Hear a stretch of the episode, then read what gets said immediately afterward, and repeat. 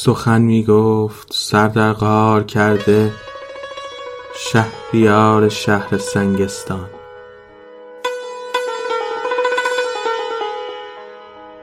غمان قرنها را زار می نالید حزین آوای او در غار می گشت و صدا می کرد غم دل با تو گویم غار بگو آیا مرا دیگر امید رستگاری نیست؟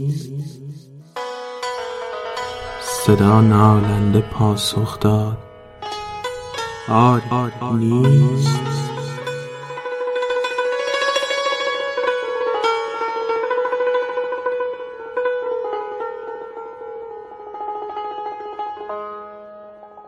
سلام به همه شنوندای از رادیو آفساید.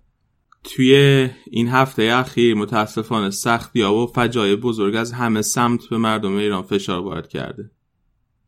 توی شهری که ما هم مثل شما عزادار کشته شده های فجایع اتفاق افتاده برای هموطنمون هستیم. توی شرایطی که زندگی از مدار طبیعی خودش خارج شده. اصلا مناسب ندیدیم که اپیزودی داشته باشیم و توش درباره فوتبال حرف بزنیم. همون فوتبالی که شاید که شاید خیلی از کسایی که از دستشون دادیم توی این مدت هر هفته میشستن پاشو باش میخندیدن. ولی الان دیگه اونا با ما اینجا نیستن که در کنار ما که در کنار ما بتونن از این فوتبال لذت ببرن.